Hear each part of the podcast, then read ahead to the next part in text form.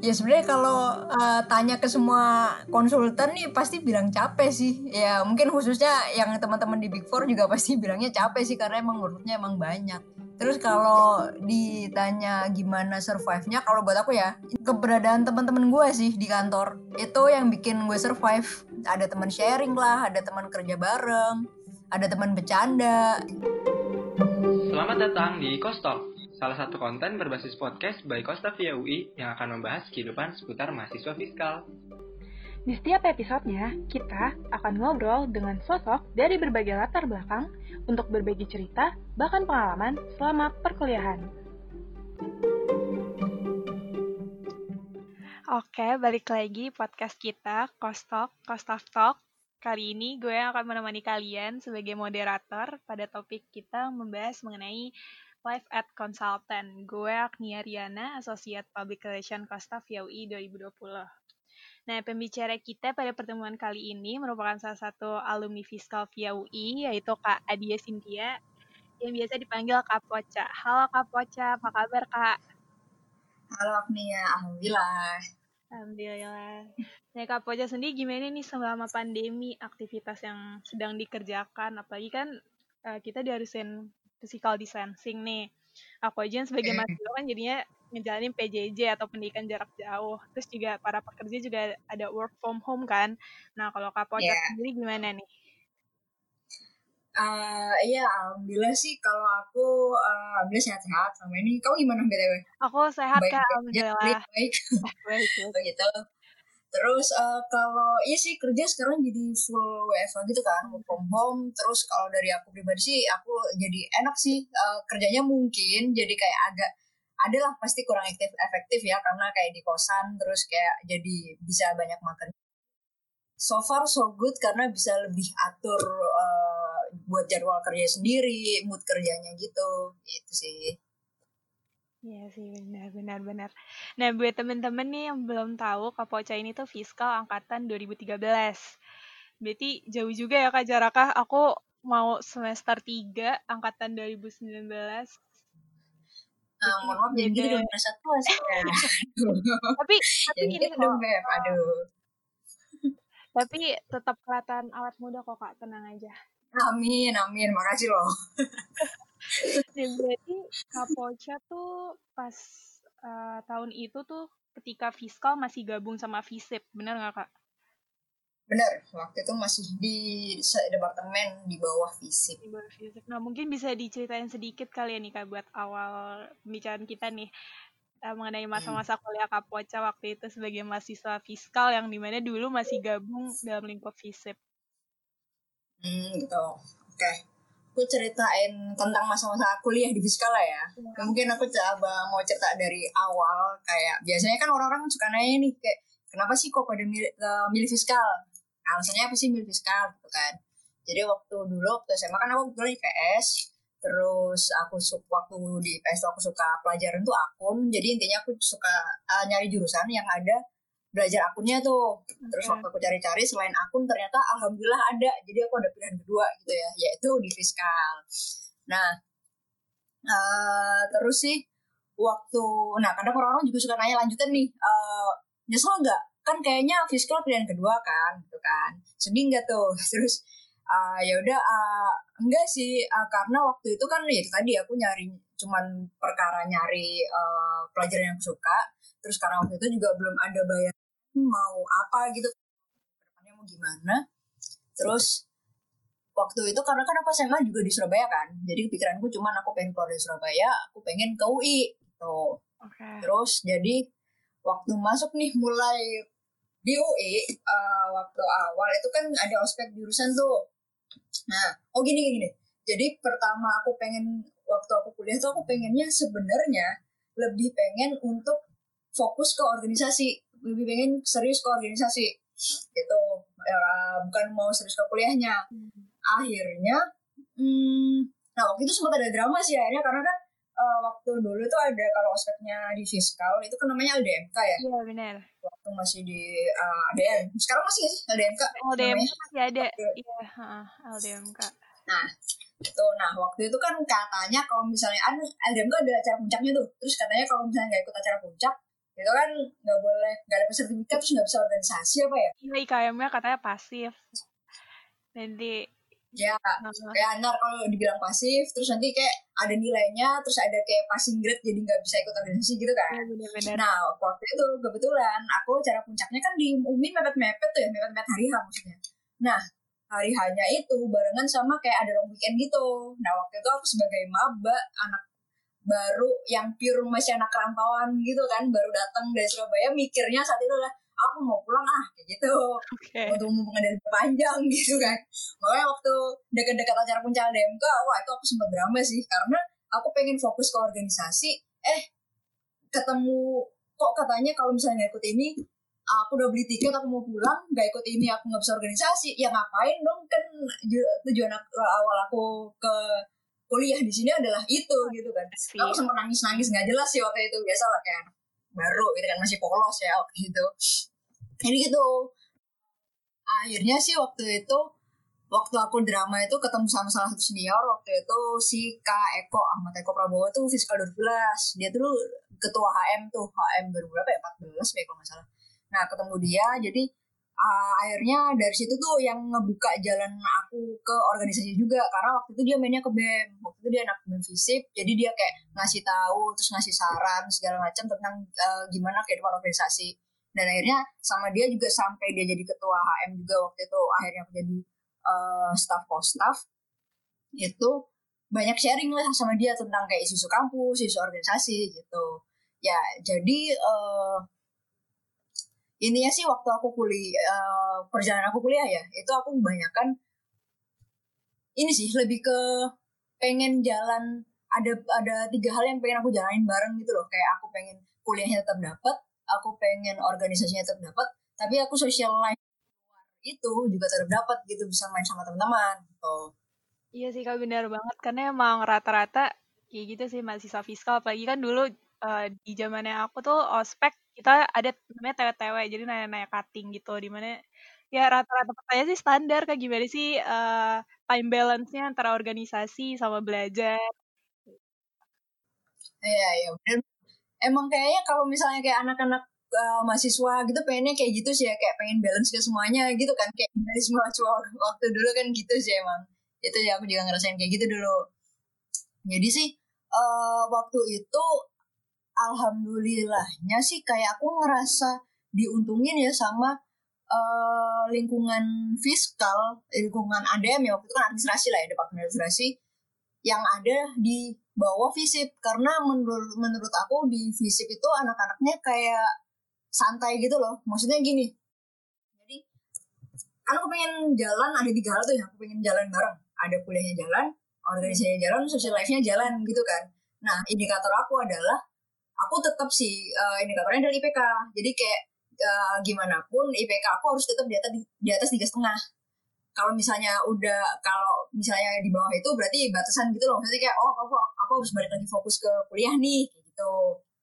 Nah karena anak-anak di fiskal itu menurut aku ya menurut aku fiskal di fisip itu santai. Jadi kayak aku nggak ada pressure secara dari sisi akademisnya buat apa ya terlalu akhirnya fokus ke kuliahnya gitu loh. Minimal kan aku pengen jalan ketiga dia tadi kan. Hmm. tuh jadi ya akhirnya karena anak-anak nggak ada yang nggak nggak ada pressure di akademis dan anaknya nggak individual justru kalau masalah belajar itu saling bantu ya akhirnya aku bisa jalanin tiga-tiganya. Jadi itu sih enaknya waktu itu aku ngerasain lingkungan mahasiswa di fiskal di ADM dan di fisiknya itu ya. Itu uh, aku kalau misalnya mau belajar mau belajarnya mau discuss tentang materi mau belajar bareng pas mau ujian itu aku ada temennya tuh. Anak-anak biasanya ada yang suka belajar bareng. Kalau belajar kelompok gitu ada yang ada juga teman aku yang suka main ke kosan gitu. Kalau misalnya lagi zaman zaman UTS zaman zaman uas kayak dia bilang eh main dong ke kosan kita belajar bareng. Itu juga ada.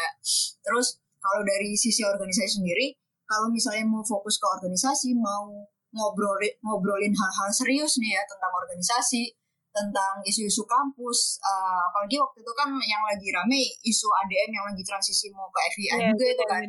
nah ya itu aku juga selalu nemu temennya termasuk minta kayak tadi ada kayak Eko terus kayak aku juga kenal senior senior juga yang lain gitu. Terus kalau buat life-nya sendiri yang buat hal-hal yang refresh refreshingnya buat hal-hal uh, di luar akademis atau di luar organisasi yang kayak kalau kamu mau kayak main kayak being young wild and free gitu lah di itu juga dapet gitu oke okay. Yeah. apalagi kan aku dulu tuh soalnya waktu kuliah dari semester 3 apa ya kalau nggak salah semester 3 ke atas sampai semester 6 tuh tiap Jumat itu fiskal nggak ada kelas jadi jatuhnya kayak selalu week, long weekend tuh kayak berapa semester enak banget jadi kayak kalau mau main mau jalan-jalan kalau mau jalan kayak keliaran sekitaran Jaksel ke atau mau staycation okay, okay. kayak ke Bandung gitu bisa banget gitu. Jadi ya kayak ya alhamdulillah sih ya gitulah. Uh, akhirnya aku ngerasa ya dapat sih tiga-tiganya. Saat aku kuliah aku dapat aku kayak kuliahnya dapat terus ya organisasi itu aku juga kan aku sempat di Kostaf juga kan. Yeah. dua tahun sempat aku di Kostaf di HM sih waktu itu. Sama yang uh, main-main. Tapi emang aku setuju sih kak sama kak Poca. Emang di fiskal tuh kekeluarganya dapat banget kayak kating-katingnya emang open banget ke adik-adik dekatnya hmm. iya tuh kayaknya emang ya culture kita sih sebenarnya dari dulu kayak gitu ya dan bawaan dari fisik juga yang anak-anaknya santai gitu juga kan jadi ya aku rasa masih ke bawah juga sih kayaknya sampai sekarang masih di FII yang udah di FII ini Oke, okay. nih um, ngebahas mengenai tax consultant nih. Kan tadi udah diceritain singkat mengenai uh, masa-masa kuliah Kapoca. Nah, kalau tentang tax consultant, apa sih yang waktu itu ngebuat Kapoca akhirnya mutusin untuk kerja menjadi seorang konsultan? Sebenarnya kalau pas awal masuk itu kan aku juga nggak ngerti apa apa ya tentang tentang fiskal itu hmm. apa, terus tentang pajak itu apa dan ke depannya itu apa. Jadi kayak aku belum benar tahu konsultan dan apalagi big four itu di uh, fiskal entah semester berapa itu bahkan terus ya terus ya aku aku rada takut salah ngomong sih cuman sebenarnya aku ngerasa kenapa aku mikir ke konsultan itu uh, kayak ada sugesti dari dosen.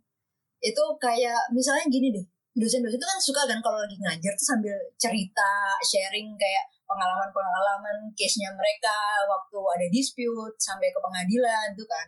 Terus kayak uh, apa suka pada cerita kayak ya nih kayak kemarin ada case ini itu koreksinya aneh banget masa kita tuh udah ngasih dokumen kayak gini terus cara yuridisnya kayak gini. Eh tapi ya masih aja, masih dispute aja gitu sampai banding kayak gitu loh. Jadi kayak dari situ itu aku jadi mikirnya uh, kesugestinya lah lah oh gitu deh? Kayak gitu loh. Jadi aku lebih ke oh ya udah deh aku pengennya konsultan. Karena itu gitu sebenarnya yang bikin bikin aku pengen konsultan. Terus kan mungkin kalau nggak ke konsultan uh, atau PNS ya ke akademisi gitu kan. Yeah. cuman ya waktu itu aku merasa aku kan anaknya nggak pinter-pinter amat juga ya. Terus ini merendah ya kak.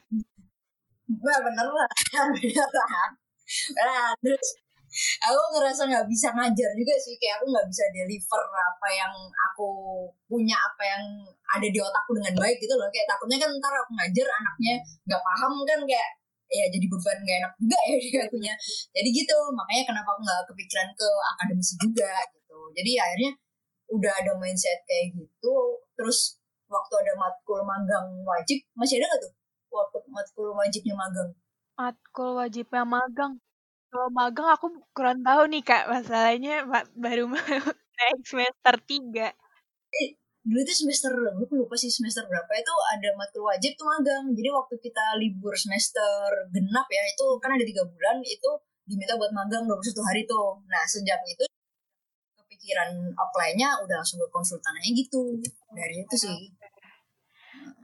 Nah, Kak, kan banyak nih rumor-rumor tentang kerja di konsultan tuh susah loh masuknya jadwalnya padat terus sibuk juga dan lain-lain macamnya apalagi konsultan pajak besar let's say big four nah kak Poca mungkin bisa ngasih tahu juga nih ke teman-teman pendengar kostok kita yang nantinya mau kerja di konsultan uh, Kak, uh, Kak Poca sendiri uh, mungkin boleh ngasih tahu dulu nih Kak Poca sekarang kerja di konsultan di mana di Jakarta Aku sekarang di KP dua huruf, tau nggak? KP dua huruf. Sebut saja Iwa ya. Nah, Iwa ini tuh merupakan konsultan pajak yang masuk ke dalam Big Four, yaitu konsultan-konsultan pajak besar dan secara internasional. Bener nggak nih, Kak? Bener. Iya, ya udah.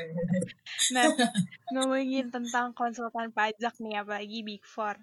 Work life dari Hmm. seorang konsultan sendiri tuh gimana sih, Kak?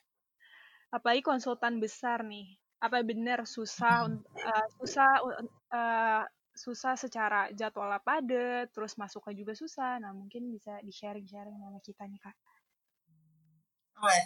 Hmm, mau dari masuknya dulu atau gimana? Kalau mau work life-nya? Eh, boleh masuknya mungkin karena pasti teman-temannya juga eh, teman-teman pendengar juga pasti penasaran banget nih masuk baik di Big Four ya kan Hmm, eh, kalau dari proses rekrutmennya sih ya, sebenarnya sih awalnya yang disiapin juga standar sih, kayak biasanya apply kan ya nyiapin CV, terus nyiapin transkrip nilai ya itu kayak hal-hal perintilan akademis gitulah, eh perintilan teknis gitu. Dan kalau CV sendiri sih kalau dari aku menurutku nggak ada yang kayak setiap orang kayak punya pahamnya sendiri-sendiri tentang gimana CV yang baik gitu kan. Terus ya kalau aku waktu itu sih kalau tentang sih kalau ngomongin CV kayak yang penting kalau aku nggak masukin kayak semua isi hidup kalian selama beberapa tahun itu loh dimasukin sih kayak cuman ya paling masing-masing lima terakhir kayak misalnya eh, lima pengalaman magang terakhir misalnya ya kalau ada lima. Terus kalau misalnya pengal- lima pengalaman organisasi lima pengalaman kepanitiaan terakhir atau pengalaman penelitian mungkin kalau ada aku juga dulu pernah tuh kayak pas lagi kuliah sempat bantu-bantu dosen buat ikut penelitian itu dimasukin aja. Terus eh kalau itu dari CV terus kalau waktu misalnya udah tes nih ya udah masuk tesnya. Nah tesnya tuh juga beda-beda sih. Eh, tiap konsultan itu kayak ada yang tesnya itu pakai tes TPA yang kayak kayaknya sih passing grade-nya tinggi gitu. Ah, tapi kayak ada soal pajaknya itu gampang banget. Kayak ya anak fiskal pasti bisa lah. Karena waktu itu juga kayak dikasih dikasih ini juga peraturan juga. Terus ada juga yang modelnya ada tes accountingnya. In English sama in Indo kayak gitu. Terus tes accountingnya itu juga beda-beda. Ada yang eh, gampang ada yang simple lah. Terus tapi ada juga yang susah banget yang kayak ini fiskal nggak belajar ini sih itu kayak ya udah udah udah. Ya berharap mujizat dari yang maha kuasa lah kayak kayak gitu. Oke. Karena itu kayak, kayak pengalaman aku ya kayak yang sekarang itu tuh kayak gitu sih kayak waktu kemudian kayak ini apaan nggak ngerti udah in English nggak pernah belajar lagi fiskal gitu. Itu ada juga tuh yang gitu. Terus lanjut ke proses interview itu ya normally biasanya kan sama HR dulu gitu kan terus sama user dan waktu sama user itu juga beda-beda sih. Ada yang uh, interviewnya in Indo ada yang interviewnya in English juga.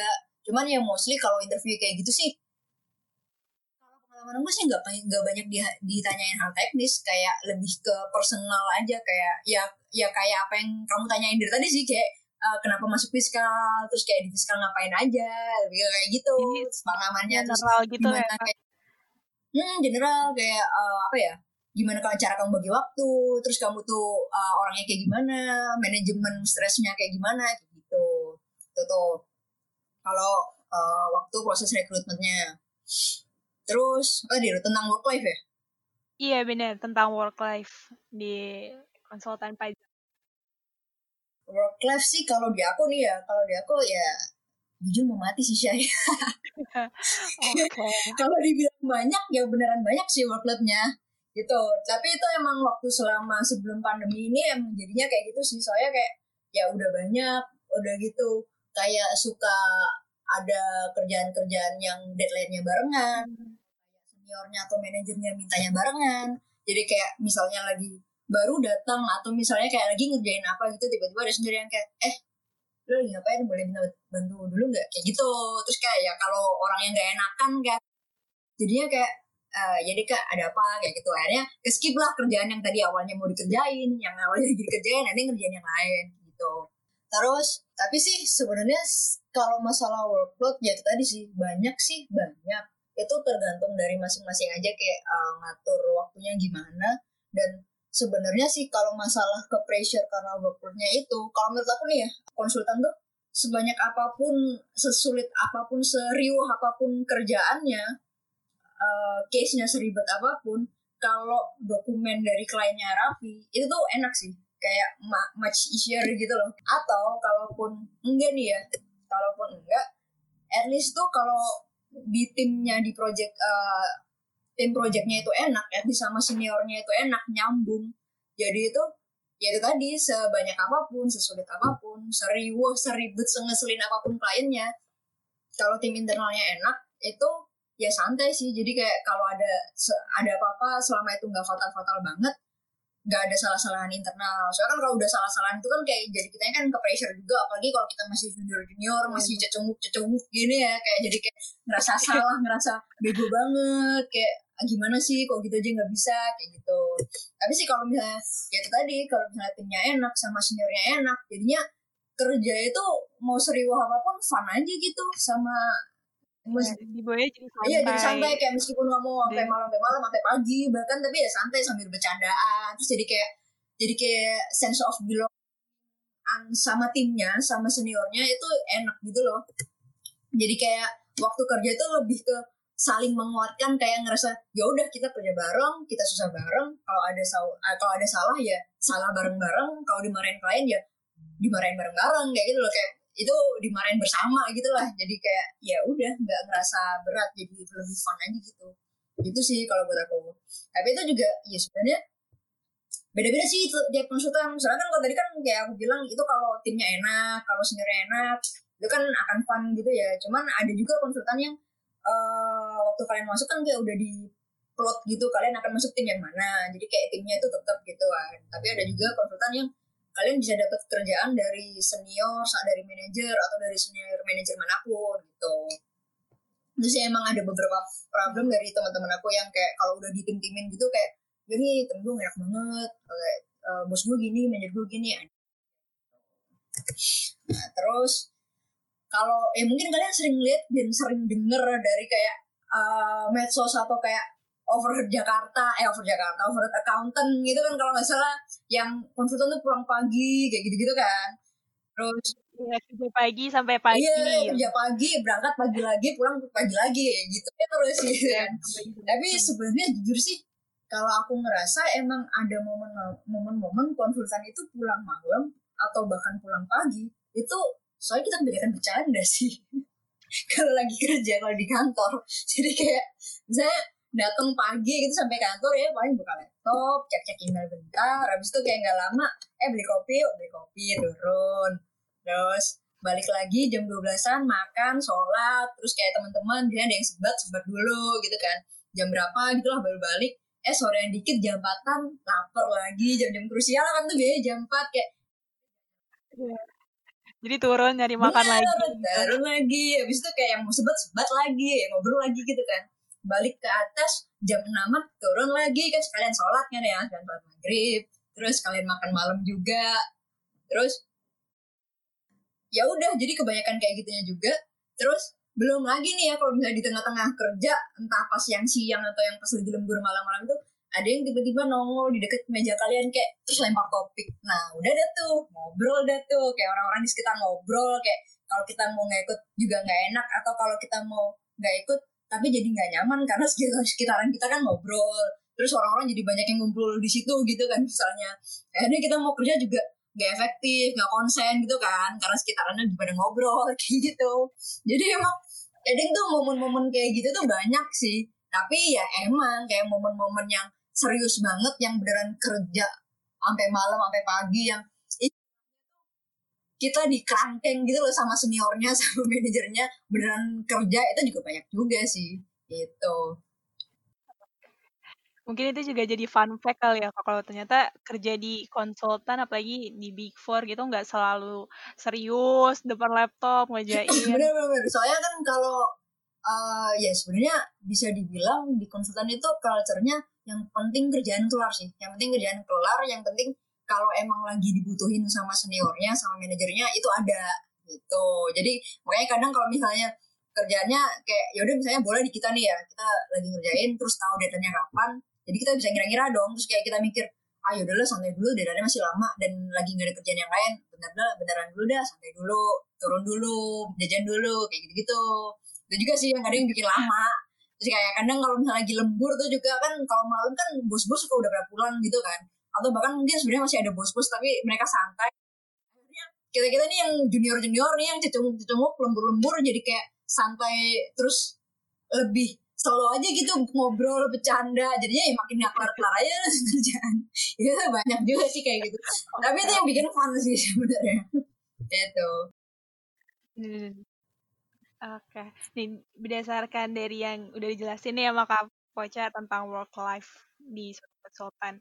Nah, berarti gimana sih cara Kak Poca? Pasti kan awal-awal Kak Poca beradaptasi nih dengan hal-hal tersebut, terus juga pasti ngalamin juga kesulitan-kesulitan yang dihadapin apalagi ketika baru masuk dunia kerja kan di mana sebelumnya lingkungannya tuh dunia perkuliahan terus memasuki pergantian jadi dunia kerja gitu jadi udah berkarir Nah, mungkin bisa nih Kak diceritain kesulitan-kesulitan dan cara menghadapinya tuh gimana sih? Hmm, oke. Okay. Kesulitan ya. Uh, kalau kesulitan waktu masuk ke dunia kerja sih ini sih jujur uh, yang aku rasain sekarang tuh aku tuh baru ngerasa kalau aku anaknya mudi banget gitu loh kalau mau ngerjain sesuatu. Nah, kalau kita waktu kuliah tuh kan kita banyak waktu luang sih ya, maksudnya kayak ya paling di di kampus tuh sekelas dua kelas habis itu banyak free-nya free itu kayak ya bisa balik kosan bisa kayak uh, nongkrong aja sama teman ngobrol gitu kan atau kayak ngerjain uh, rapat-rapat juga gitu kan.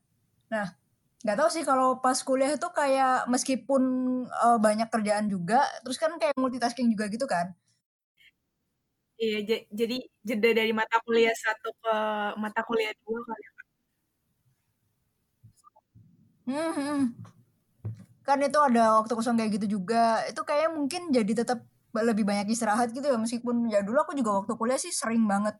Kayak kalau ngerjain tugas segala macam tuh atau belajar gitu pasti malam sih ya. Maksudnya ya sama lah ya kayak di konsul kan juga gitu dong. Berarti kayak uh, jam-jam di atas jam 12 malam gitu aku sering banget. Tapi pas di sini tuh uh, ketika kemudian kayak gitu terus kayak workloadnya banyak datangnya barengan dan deadline-nya barengan itu jadi jadi lebih pressure gitu sih. Dan jujur uh, kalau ditanya gimana gimana ngadepinnya ngatasinnya uh, aku belum belum benar-benar nemu. Atau mungkin ini sih uh, waktu WiFi ini kerasa karena jadi solusinya adalah uh, ngurangin workload. Jadi kalau maksudnya uh, ya kadang emang ini sih kayak jiper gitu sih. Soalnya kan kalau orang-orang lain di kantor kan suka banyak yang kok pada mereka pada bisa ya kayak workloadnya banyak tapi kerjanya juga pada uh, oke-oke aja kayak gitu dan semua kelar dan bagus outputnya. Terus ya sekarang waktu kerja aku ngerasa kayak oh ya udah kayaknya aku emang nggak bisa kayak gitu karena aku mudi tadi gitu kan mungkin. Ya ya udah daripada aku terlalu capek sendiri kayak exhausted sendiri gitu kan. Dan suka ngerasa nggak sama kerjaan sendiri kayak ya udah dari uh, pas WFH kemarin aku udah lumayan ngurangin workload. Jadi kalau aku gitu sih ya uh, intinya kesulitan aku adalah karena aku mudian banget. Jadi kayak buat mulai kerjaan lagi itu kerja lagi fokus segala macam tuh uh, akan takes time. Terus mm. dan cara aku ya sejak WFA kemarin aku udah ngurangin workload gitu. Atau sih mungkin kalau teman-teman uh, ya ini kayak sharing sharing uh, jadi mungkin teman-teman akan bisalah uh, mulai dari sekarang yang masih kuliah nih mulai dari sekarang kayak oh kira-kira gimana ya? Kalau kalau gue ntar kayak gimana ya? Kalau misalnya ter oh ternyata gue kemudian juga kayak gitu. Ya mungkin teman-teman akan menemukan solusinya sendiri gitu. Gitu.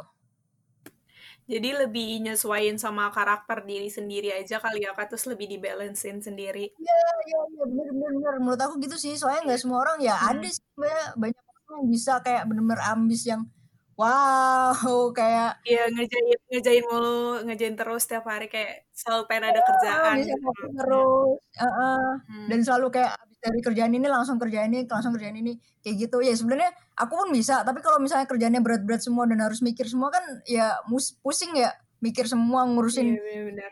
satu ngurusin dokumen kan itu beda kan, yang satu compliance, yang satu dispute gitu kan beda kan. Nah itu, hmm. kayak transisinya tuh akan beda gitu sih gitu kalau kalau di aku ya. Jadi emang balik iya ya solusinya ya mungkin itu kayak balik kenalin diri sendiri lagi kayak lebih le, buat lebih tahu diri sendiri, sendiri iya, terus tahu diri sendiri. cara overcome gimana gitu. Oke oke. Ini aku setuju juga nih karena tipe belajar orang pun juga beda-beda kan kak. Ada yang uh, tipe belajarnya tuh bisanya cuma berapa menit sekali, terus habis itu istirahat, tapi secara instan. Ada juga yang berjam-jam lama. Ada yang bisa sendiri, bisanya sendirian doang. Ada yang bisa bareng, bisanya bareng-bareng, biar ada teman sharing. Tiap orang beda-beda sih. Gitu. Dan itu nggak masalah, kayak bukan berarti coba lu kayak gitu nggak bisa kayak gitu ya nggak bisa lah kayak tiap orang beda-beda gitu iya beda Nah itu buat teman-teman gak usah khawatir berarti yang di kuliah udah langsung aduh gua, aduh gue nggak bisa apa apa gue nanti kerja di mana nggak usah pusing ya kak Bener. karena pasti learning by doing. Bener. nah mungkin kita langsung masuk ke sesi tanya jawab aja kali ya kak. Jadi di Kostap ini tuh kita ada sesi tanya jawab kak, di mana pertanyaan-pertanyaannya kita ambil dari Instagram kita at @kostaviaui. Nah di situ kita nyediain question box yang teman-teman bisa isi untuk ngajuin pertanyaan ke Kak Poca. Nah uh, udah lumayan banyak sih pertanyaan yang masuk nih. Uh, mungkin pertanyaan pertama dari Shiva Tiara. Pernah magang gak sih kak di suatu kantor konsultan sebelumnya? Hmm. Oke, okay kalau magang kayak apa yang kayak aku bilang tadi kan dari kuliah ada mata kuliah wajib magang kan ya waktu aku dulu sih kalau sekarang aku nggak tahu karena kan emang kurikulum kita kan beda nih sekarang antara waktu aku di FISIP sama di FIA setahu aku sih kalian hmm. lebih detail ya mata kuliahnya sekarang nah uh, kalau magang tuh aku pernah yang waktu wajib itu di konsultan lokal gitu terus ini perlu aku ceritain apa aku sebutin aja aku pernah magang nih Uh, mungkin disebutin aja kali, Kak.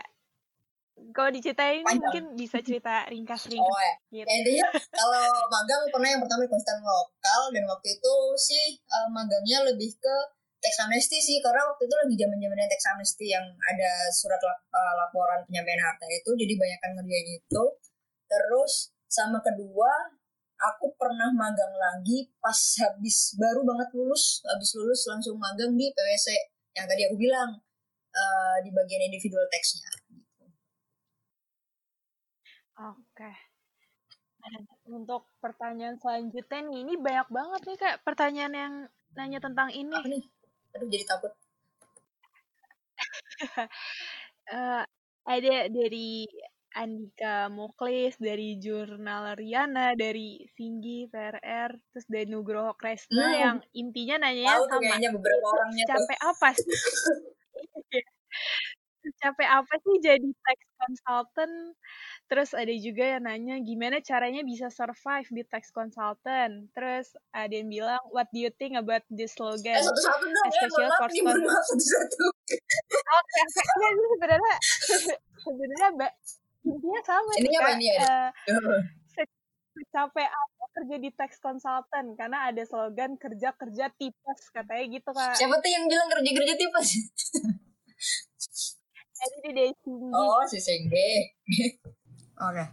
Kalau dibilang gimana lah yang gimana capeknya sih, ya ya aku jujur aja ya, nggak nggak nggak nutup nutupin ya, emang beneran capek banget, capek men, okay, okay. banget sih ya terus hmm. nah kalau buat aku sih gimana survive-nya sih ini sih karena teman-teman gue sih jadi keberadaan teman-teman gue yang kayak uh, bisa kayak kerja bareng terus kayak bercanda-bercanda bareng itu yang bikin gue bisa survive sih. Kalau nggak ada mereka wah nggak tahu deh gue udah pusing banget deh kayaknya. Asli. Bener jadi support system tersendiri ya kak. Uh -uh kayak meskipun mungkin nggak selalu yang kayak selalu curhat-curhat tentang kerjaan tapi ya justru dengan mereka ngobrol-ngobrol santai itu kan ya jadi hmm. refresh gitu kan nggak yang terus-terusan ngobrolin yeah. kerjaan gitu kan gitu sih terus juga sharing tuh uh, secara nggak langsung bisa ngurangin stres kita tersendiri nggak sih kak ngobrol istirahat mm -hmm. bareng-bareng mm -hmm. teman Bener, aku sih biasanya emang kalau misalnya kayak udah lembur, jam-jam lembur, udah malam-malam yang udah malam banget juga, terus kayak udah mulai pada sepi, ya sisa beberapa orang doang dan itu kayak teman-teman yang pokoknya maksudnya yang ya paling yang selembur-lembur sampai jam segitu itu kan biasanya selevel selevel gitu ya kayak junior junior semua yang ngurusin dokumen gitu kan nah itu yeah. dengan ada mereka itu enak banget sih jadi refresh gitu sambil bercanda-bercanda kayak aku bilang tadi gitu ya sebenarnya uh, meskipun kerja kayak gitu tapi ya funnya itu juga dapet gitu dengan adanya uh, teman-teman kayak gitu oke okay. jadi itu tapi sih emang sebenarnya tuh semua pekerjaan tuh dibilang capek capek nggak sih kak? Bener, cuma bener, yang emang uh, iya sih. tergantung cara kitanya ngadepinnya. Salah satu yaitu dengan support support sistem kita. Konsultan katanya. Ya. Yips, bener banget. Oke. okay ini mungkin bisa kejawab nih ya untuk teman-teman yang nanya mengenai gimana sih lelahnya buat, kerja buat di suatu kantor. Boleh kayak intermezzo dikit nggak buat singgi? Soalnya waktu itu pernah sebenarnya kan aku anaknya juga suka sharing kayak gini kan, kayak yang nyerocos saya gitu. Nah cuman uh, makanya akhirnya kayak kemarin ada singgi sama siapa ya Vidya apa siapa Vidya deh kalau misalnya itu ngecat aku, tapi sempat ya itu karena aku saking capeknya kayak aku mager banget balas gitu jadi kayak mohon maaf banget ya buat singgi sama Vidya itu ada aku inget sih sebenarnya ada chatnya yang balas ya itu sih capeknya tuh sampai bikin aduh mana sih chat orang-orang ya mager ah gitu. Jujur ya ya sebenarnya aku nggak pengen ya sih nggak pengen nakut nakutin kalian tapi kan ya di sih kalian ya perlu tahu lah kayak realitanya seperti apa gitu. Jadi gambaran ada juga deh. juga benar. Oke, ini per ada pertanyaan menarik nih, Kak. Masuk ada satu. Apa? Kan eh, yang kita tahu lah pokoknya kerja di konsultan tuh ya emang sibuk, hmm. uh, capek juga. Nah dia nanya ada chinlock nggak sih kak? Tidak. Nanya ada chinlock apa enggak ya? Uh, nah, chinlock ya, chinlock mah ada. Ada sih, ada ada ada di kantor sih ada. Ya gimana? Ya mungkin karena kerja bareng gitu kali ya, kayak sering bareng sampai malam sampai pagi gitu kan. Ada ada aja sih jadi nyaman gitu ya kan nyaman bangun nyaman bener makasih loh ini buat nanya uh, pertanyaan selanjutnya nih dari Samuel Rex What is the most important factor that a tax consultant should have? Nah ini bagus nih buat tips teman-teman juga yang mau melanjutkan karirnya di dunia perkonsultan. Hmm, hmm, hmm, hmm, hmm. sebentar mikir ya. Yang penting sih kalau uh, kredit consultant ya. Uh, tadi aku sempat sharing-sharing sih sama teman-teman aku sebelum podcast ini terus kayak ya aku udah setuju bahwa siapin mental dan fisik sih. Siapin uh, ya kayak itu karena kan kita workout banyak terus kayak emang sering pulang pagi pulang malam lah pulang malam. Terus kayak kerjaan itu juga banyak kerjaan-kerjaan yang teknis gitu kan. Jadi ya itu sih secara mental sama fisik perlu disiapin menurut aku ya. Gitu. Sama gimana mungkin kayak gimana ngadepin klien-klien yang aneh-aneh gitu kan atau siap-siap dimarahin sama atasan-atasan. Lebih ke situ sih soalnya kalau menurut aku kalau masalah materi ya masalah kayak pelajarannya pajaknya itu bisa ya dibelajarin bareng waktu kerja gitu kan. Soalnya kan kita bisa dapat case-nya kan macam-macam random jadi ya baru belajar sih ketika pas kerja kayak sharing sharing sharing sama seniornya sama teman-teman yang lain kayak gitu jadi kalau yang pentingnya itu tadi sih Iya, kalau secara materi ya kayak tadi Kak Poca bilang bisa learning by Bener, doing. yang penting tahu dasarnya aja. Tapi kalau teknis detailnya banget kan ya nanti baru tahu akan akan baru tahu nanti. Gitu. Oke. Nah Kak, Uh, ini random question sih sebenarnya pertanyaannya langsung dari moderatornya nih langsung dari aku. Kalau misalkan kita mau masuk nih di suatu konsultan apalagi konsultan besar for nah kita tuh harus uh, fasih dalam bahasa Inggris nggak sih kak? Seberapa penting bahasa Inggris? Kalau dibilang uh, at least uh, conversation simple waktu awal-awal masuk itu perlu lah ya. Kalau yang penting sih kalau yang penting untuk masalah Inggris itu ketika kalian mau di uh, masuk ke transfer pricing sih. Soalnya kan mereka emang drafting itu kan drafting apa namanya TP doc itu kan. Jadi yang benar-benar sih di mereka di anak-anak TP kalau di uh, yang apa teksnya kalau yang di teksnya itu ya akan kepake juga cuman nggak sesering anak-anak TP lebih ke nanti waktu misalnya ada konfol sama klien jadi kan kayak harus konvo in English harus jelasin in English dan atau mungkin konvo sama ya kalau di aku kan misalnya entity yang luar ya kayak misalnya dia dari EY Malay kayak dari EY UK kayak gitu gitu itu karena kan ada klien-klien global yang kita kita butuh kayak uh, discuss beberapa halnya yang mereka juga perlu tahu itu juga butuh English kan gitu. Oke. Berarti emang penting tapi eh, nggak uh, harus udah influent banget hmm. tapi yang penting kita tahu basicnya gitu kayak kak. Ya. Yeah Wah nggak kerasa nih ternyata udah jalan setengah jam aja nih sharing bareng Kak Poca. Karena emang seru banget sih bincang-bincang bareng Kak Poca, apalagi mengenai, mengenai live at consultant yang di mana pasti orang-orang pada penasaran banget nih mengenai ini. Juga dari tadi banyak banget nih insight-insight baru, ilmu baru juga tentunya yang didapetin dari sharing bareng Kak Poca.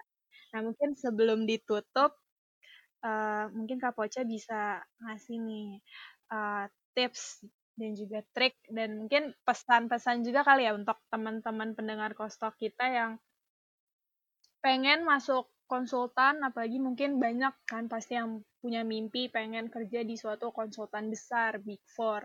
Nah tapi uh, takut duluan udah udah underestimate duluan aduh pasti gue nggak bisa nih masuk ke situ itu kan susah dan lain-lain. Nah mungkin bisa minta diberi uh, motivasi motivasi untuk ya teman-teman kita. teman-teman fiskal yang mau dikonsultan iya, gitu kan. Uh, iya benar jadi kan ya ini kan pertanyaan sempet kamu bocorin ya. Terus kayak jujur waktu aku tahu pertanyaan ini kayak hmm, bingung apa ya? Waktu aku lempar ke teman-teman juga eh ada saran nggak buat anak-anak fiskal yang mau konsultan? Terus kayak sama mereka malah lempar-lemparan juga. Terus kayak hmm bener-bener nih ya. Nggak tahu mungkin karena kita berada di sini tuh terbawa arus aja sih ya kali. Cuman apa ya? Yang aku pikirin tuh pertama malah lebih ke saran aku sih mending teman-teman waktu jadi mahasiswa nih ya nikmatin dulu waktunya sebagai mahasiswa. Karena menurut menurut aku ya uh, ketika jadi mahasiswa itu momen di mana teman-teman tuh punya jatah belajar, jatah salah, jatah main yang unlimited gitu loh. Dan termasuk kayak uh, punya waktu lebih nih buat membangun habit yang positif buat diri kalian sendiri gitu. Karena kan kayak aku bilang tadi loh kayak suka kalau udah ada waktu capek gitu kan pengen istirahat kalau kayak gitu terus ya ya gitu deh. Soalnya ya meskipun emang di konsultan kayak aku bilang lingkungannya itu sebenarnya funnya juga dapat tapi ya uh, menurut aku ketika udah lulus kayak once kalian udah once kita udah lulus tuh ya kayak tanggung jawab tuh auto naik drastis saya gitu. Kayak ibarat kalau dari skala misalnya awalnya 6 jadi 10 gitu loh. Jadi makanya kenapa aku saranin yang pertama nikmatin dulu uh, sebagai mahasiswa abisin lah kalau mau belajar apa pun. Jadi di situ kalian juga punya kesempatan salah kayak gitulah. Terus uh, yang kedua saran aku sih uh, kalau mau di konsultan itu nggak harus big four anyway sih ya. Jadi kayak maksudnya kalau misalnya kalian pun entah ntar nanti dapetnya nggak big four ya jangan berkecil hati juga. Soalnya kan sebenarnya tiap kantor tiap kantor konsultan punya culture-nya sendiri-sendiri kan nah itu ya disesuaikan aja lah sama keadaan masing-masing itu kayak gimana butuhnya apa kalian tipikal orangnya itu yang kayak gimana dan untuk culture masing culture tiap konsultan itu tadi ya teknisnya detailnya bisa ditanya ke senior seniornya sih. Uh, jadi nanti kan ya banyak sharing lah banyak sharing sama senior senior jadi tahu uh, di dalam masing-masing konsultan tuh kayak gimana jadi kayak yang cocok sama kalian yang mana. Kayak mungkin kan kalau ada yang uh, anaknya misalnya mau rumahan di sini di Jakarta sama orang tua terus orang tua kayak nggak bolehin uh, kerja yang sampai kayak gitu banget pulang malam terus tiap hari ya sesuaiin aja. Kan ada konsultan-konsultan lain yang culture-nya nggak gitu-gitu banget juga tuh. Sama aja kok sebenarnya gitu. Dan ya nikmatin aja lah prosesnya. Kalau misalnya pengen banget ke Big Four dan emang cocoknya di Big Four tapi awal-awal juga kerja nggak dapat di situ ya ya udah aku awal nggak di Four kok anyway gitu. terus yang ketiga ya kayak aku tadi bilang sih siapin mental sama fisik yang penting dan siap buat do and learn the whole proses dari bawah banget kerjain hal-hal yang teknis banget kayak ya menurut aku sih di mana pun kita kerja ya nggak cuma di konsultan itu ketika kita paham betul gimana prosesnya ketika kita masih di bawah nih ya masih junior masih cecunguk lah ya itu bakal jadi bekal yang bagus lah buat ke depannya buat kita itu jadi leader yang baik ketika berat kita ada di posisi middle atau top manajernya nanti gitu sih kalau saran-saran aku sih lebih ke situ gitu. Oke, makasih banyak Kak Poca. Nah, mungkin tadi saran-saran dari Kak Poca bisa banget dicatat dan juga dijadiin reminder apalagi untuk kakak-kakak yang di tingkat akhir kan yang mau graduation. Oh ya, uh, anyway, uh, mau nambahin juga nih buat uh, nyambung sama podcast yang sebelumnya yang sama Mas Berto tuh kan waktu itu dari moderator juga ada, pertanyaan ke kan sekarang alumni fiskal tuh banyak tuh yang kerjanya di praktisi. Uh, meanwhile waktu itu kan tujuan awal dibentuknya fiskal itu kan kayak menciptakan tenaga-tenaga yang capable, yang handal gitu kan karena kan waktu itu lagi zamannya reformasi perpajakan tuh. Tuh, nah itu melenceng gak sih dari tujuan awal itu gitu kan? Nah, pengen nambahin aja sih, bukan karena nggak terima atau gimana ya anyway. Ya boleh, boleh banget kak, boleh banget. Mau nambahin aja, jadi kan uh, waktu itu tujuannya supaya bisa menciptakan individu-individu uh, yang melek pajak lah ya istilahnya dan ya kalau menurut aku itu untuk jadi individu yang melek pajak dan jadi individu yang mengedukasi itu nggak harus kita menjadi akademisi tuh kayak kita tuh sebagai anak fiskal juga punya tanggung jawab dan mengedukasi tentang pajak di lingkungan di mana pun kita berada nantinya. Kayak misalnya lingkungan paling kecil deh dari rumah terus atau di lingkungan keluarga besar kita atau ya di lingkungan sosial lainnya mana pun ya di mana di mana pun anak fiskal tuh alumni fiskal nantinya berada gitu.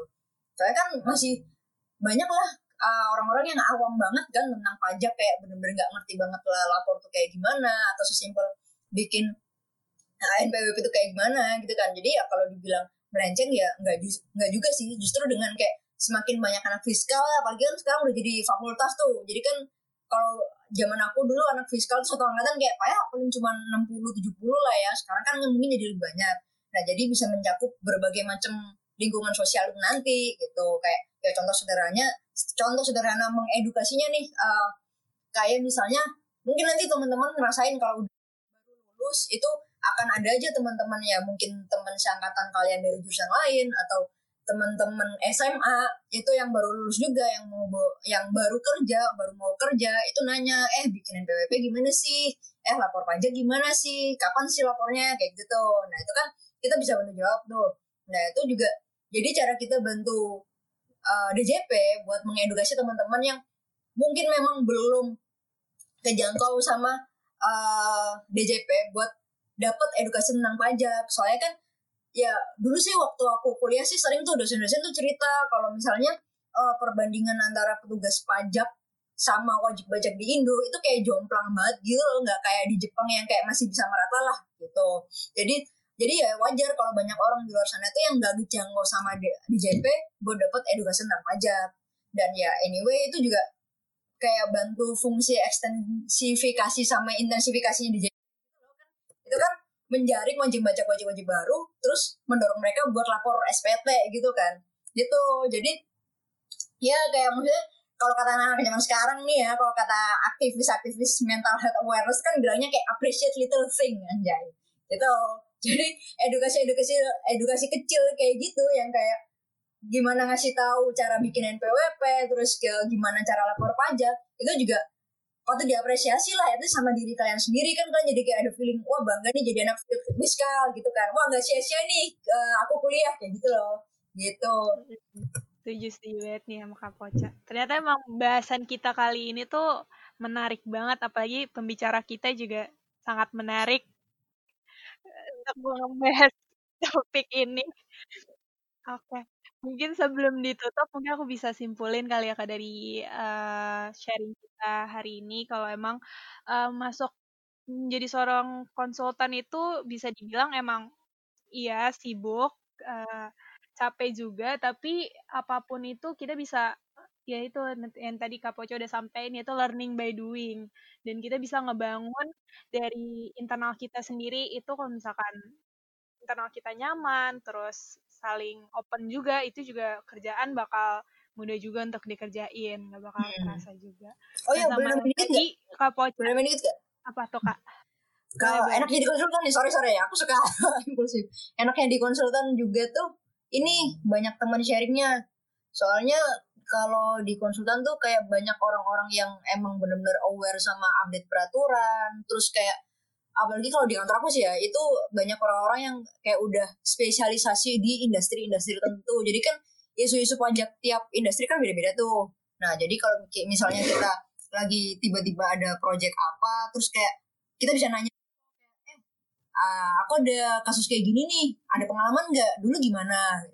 Uh, kayak gitu. Argumennya kayak gimana? Waktu kita bikin surat waktu kita maju banding itu tuh enaknya juga di konsulan gitu.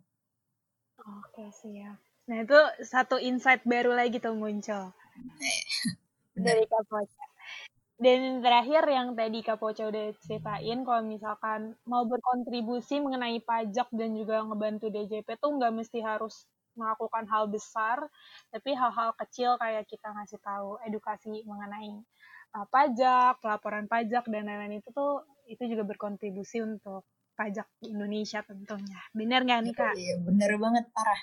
Oh, Oke, okay. makasih banyak Kak Poca udah mau jadi pembicara podcast kita kali ini. Iya, ilmu-ilmunya ya. dan juga ilmu dan pengalamannya yang bisa dibagi-bagi. Terima kasih Kak Poca, sehat selalu dan juga dan juga sukses untuk ke depannya. Aku juga mau kasih banget ya sama Agnia, sama teman-teman Kostaf dan buat uh, teman-teman fisikal juga dikasih kesempatan buat sharing dan ya semoga bermanfaat ya.